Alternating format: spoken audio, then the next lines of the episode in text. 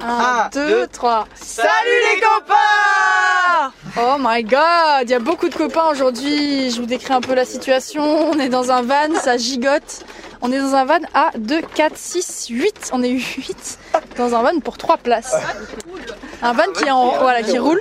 On sort d'une session de kitesurf. Non, de, Non. de, De planche à de voile. planche à voile. On est à Tarifa et on va mourir à Tarifa. Oh. Il y a tout qui gigote dans ce van, mais on se sent très en sécurité. Hum, patron, il va être fou cet épisode. Euh, ouais, on est à Tarifa, on est arrivé aujourd'hui, on a enchaîné directement avec une session de planche à voile. Et là, on est avec. Je vais vous faire passer le micro et vous allez dire votre prénom à chaque fois. Sarah, Antoine. Mathieu, Mater. Océane, Julie. et Sam. Samy conducteur. conduit, Samy conduit. Il nous garde en, en vie, j'espère. Euh, on est sur l'autoroute, très bien. on est entassés à 5 derrière un van et, euh, et les trois autres sont devant. Franchement, on se tape des barres. On a rencontré plein de copains ici. On a rencontré plein de copains.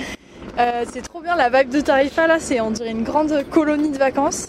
Euh, tu as aimé le, la planche à voile, Mathéo? J'ai adoré, tout simplement.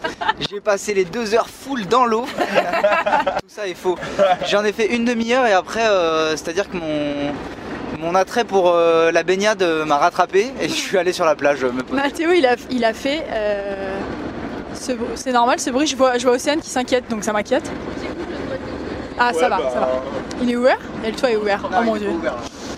Euh, Mathéo, tu as peur de l'eau et tu, non, tu n'aimes pas nager et tu n'aimes pas le vent? Euh, voilà tout ça, puis surtout j'avais peur d'être trop proche du Maroc et de me faire jeter. Et oui, parce qu'on est au détroit de Gibraltar et je sais pas si je voulais contextualiser dans, le, dans, le podcast, dans les podcasts précédents, mais Mathéo n'a pas de passeport donc on le largue à la, frontière espagnole. Et du coup, euh, c'est demain, putain, c'est demain qu'on le largue. Et du coup, euh, bah, on était vraiment à la frontière, es- à la frontière marocaine là, puisqu'on était dans le détroit de Gibraltar. C'était incroyable de faire du, de la planche à voile dans le détroit de Gibraltar. Euh, pour moi, c'est On va où On va au. C'est quoi l'hostel Kite, euh, Kite House. Hostel. On sait pas où c'est. Qu'est-ce que je Moi raconte j'aimerais bien qu'on raconte quand même le fait que Tarifa est euh, un lieu d'une action exceptionnelle. Vraiment je n'attendais rien de cette ville, j'en avais jamais entendu parler avant, avant hier soir. Et en fait on arrive à Tarifa, C'est un hub.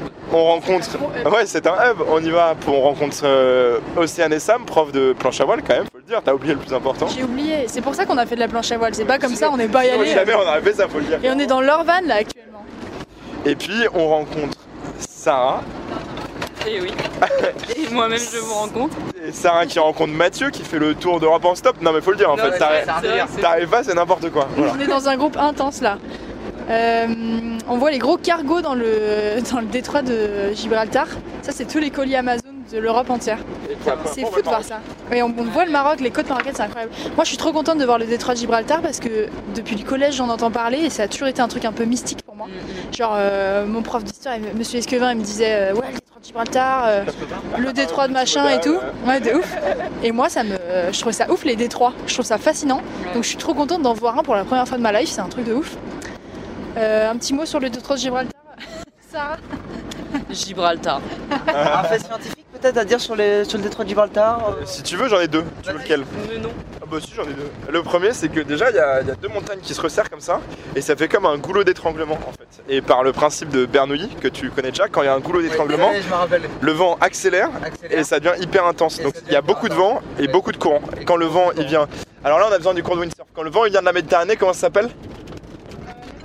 Levante et quand il vient de l'Atlantique? Poniente, mais dans tous les cas c'est très fort, encore plus fort quand il vient de la Méditerranée. Oh, Jamy Deuxième fait scientifique, Attends, il manquait C'était la petite voix là.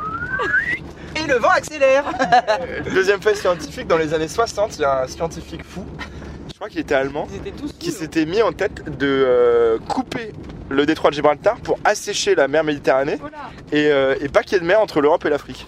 Bah. Et, Il ouais. a réussi Et non, mais ça a été un projet vraiment sérieux. Ça a été un projet. C'était une époque où il y avait des Wow. projets délirants. Ils voulaient relier la mer, euh, la mer euh, rouge à, à la mer euh, morte. Il- Ah ouais. D'accord. On va On se voit sauter ce soir pour boire des bières Mais c'est après, Rendez-vous dans, une- dans une heure. Grave, grave, grave, vas-y. après le canal de Suez, on pensait que tout était possible. Ah oui, pardon. C'est un truc de ouf. Bah là, t'es vraiment là. Hein. Mais ça aurait marché s'ils avaient asséché la. Il y, a eu, il y a eu une période dans le- dans l'histoire où la, la Méditerranée était asséchée. T'as besoin de, de passer On est en grande action là. Désolé. Attendez juste avant de sortir, est-ce qu'on peut tous répéter ensemble?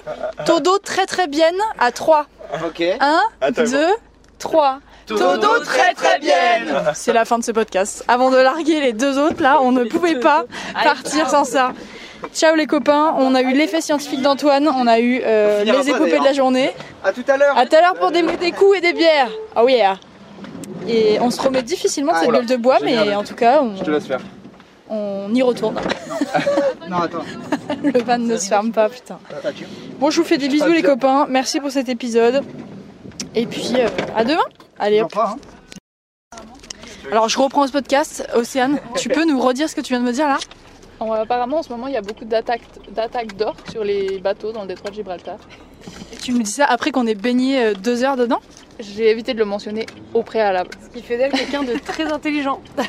Antoine, tu veux reprendre la parole Je vais reprendre la parole. En fait, c'est un, truc qui est hyper intéressant. Euh, D'habitude, les orques attaquaient jamais les bateaux. C'est un truc, euh, ça, n'arrive pas. Genre, les orques n'attaquent pas les bateaux. Et en fait, euh, c'était, je crois, il y a deux ans, trois ans, pour la première fois, on a vu euh, des orques, un groupe d'orques, toujours les mêmes, attaquer euh, des voiliers. Les gens se sont dit bizarre, peut-être qu'ils sont fous, voilà. Ils pensaient qu'ils s'amusaient, peut-être qu'ils essayaient de choper de la nourriture, on comprenait pas trop. Et en fait, ce groupe d'orques, cette famille d'orques, a appris ce comportement à pas mal d'orques euh, le long de la- Mais non. l'Atlantique, au- du- en gros du Portugal à la Bretagne. Et ce comportement qu'on voyait pas du tout avant, et ben en gros depuis deux IT, euh, ben il- on commence à le voir euh, assez. euh, Et on sait assez pourquoi régulièrement.